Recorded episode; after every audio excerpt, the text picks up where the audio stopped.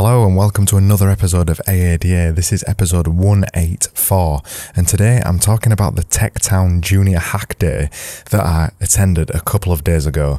Don't worry if you don't know what a hack day is, I'm about to explain it.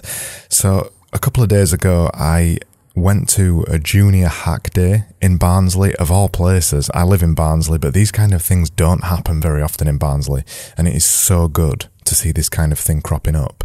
So Hack Day is traditionally done for people like me. So it's made for developers and designers and internety geeky typey people um, who go who go down to these events and try and make things. So a couple of challenges are usually set, and then a lot of geeky people turn up and try and solve these challenges by making websites or making apps or making cool techie stuff.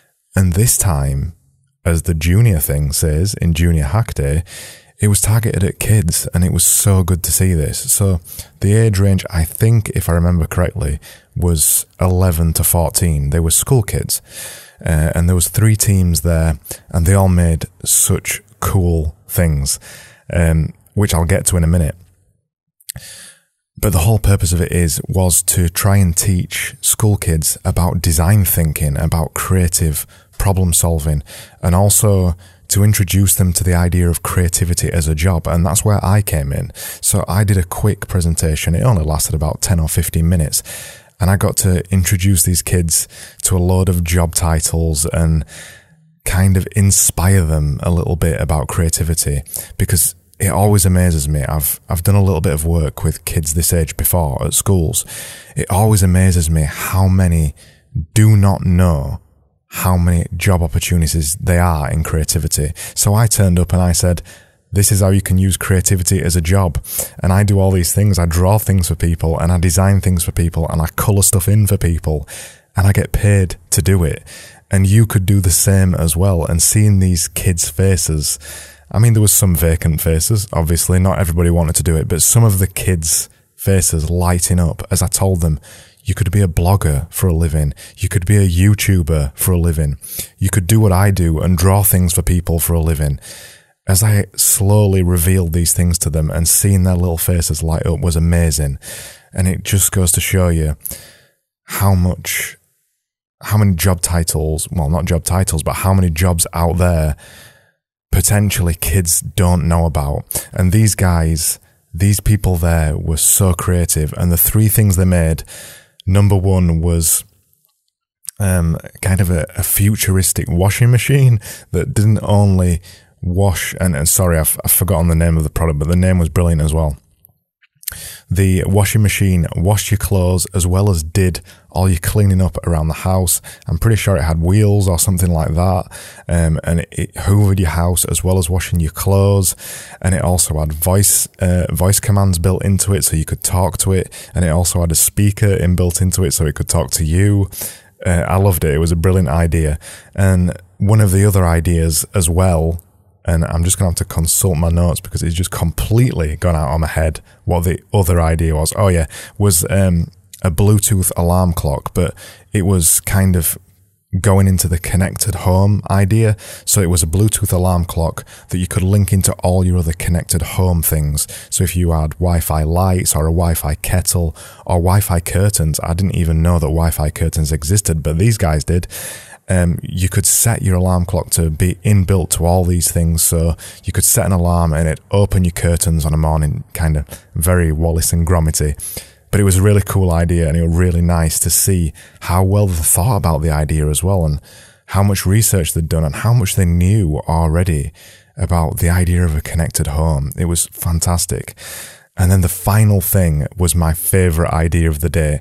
And as soon as they came up and started talking about this, because I was one of the judges as well, as soon as they came up and talked about it, I smiled immediately when they told you, when they told me the name of the product. And I'll, I'll get to that in a minute. But the idea was a, another kind of alarm thing. So it was an alarm there was a mat and you laid this mat in your bedroom.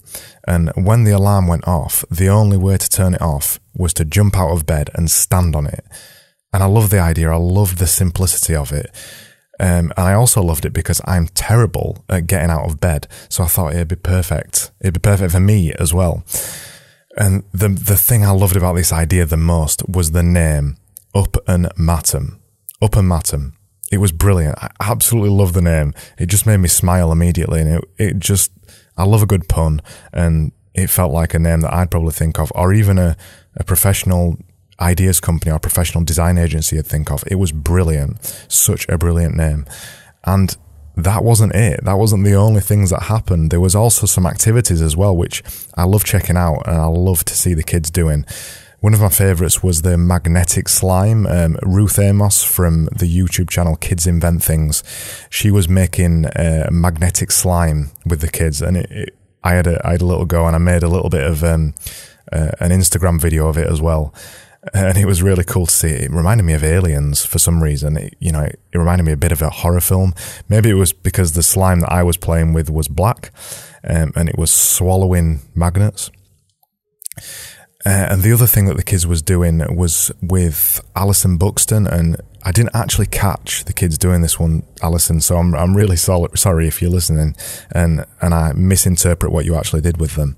Uh, but she was showing the kids how to make simple circuits and how to make badges that light up and funky other things with circuits. I didn't actually catch it, but I'm just reading from the description that I got because I had to leave before I saw that. And then the other thing that I also saw was kids making um, solar powered radio controlled cars, which was really cool. Um, all the ideas was really cool. Everything was so cool there. And it was so nice to see this kind of thing happening in Barnsley. And I can't wait for the next one. Um, Laura Bennett, I believe, put it put most of it together. Um, she was brilliant at putting it together. There was a couple of other people who I've probably forgotten to mention, and I'm really sorry about that.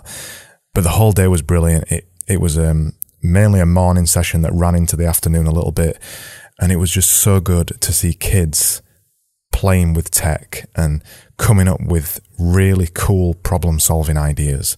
And you just do not see that enough.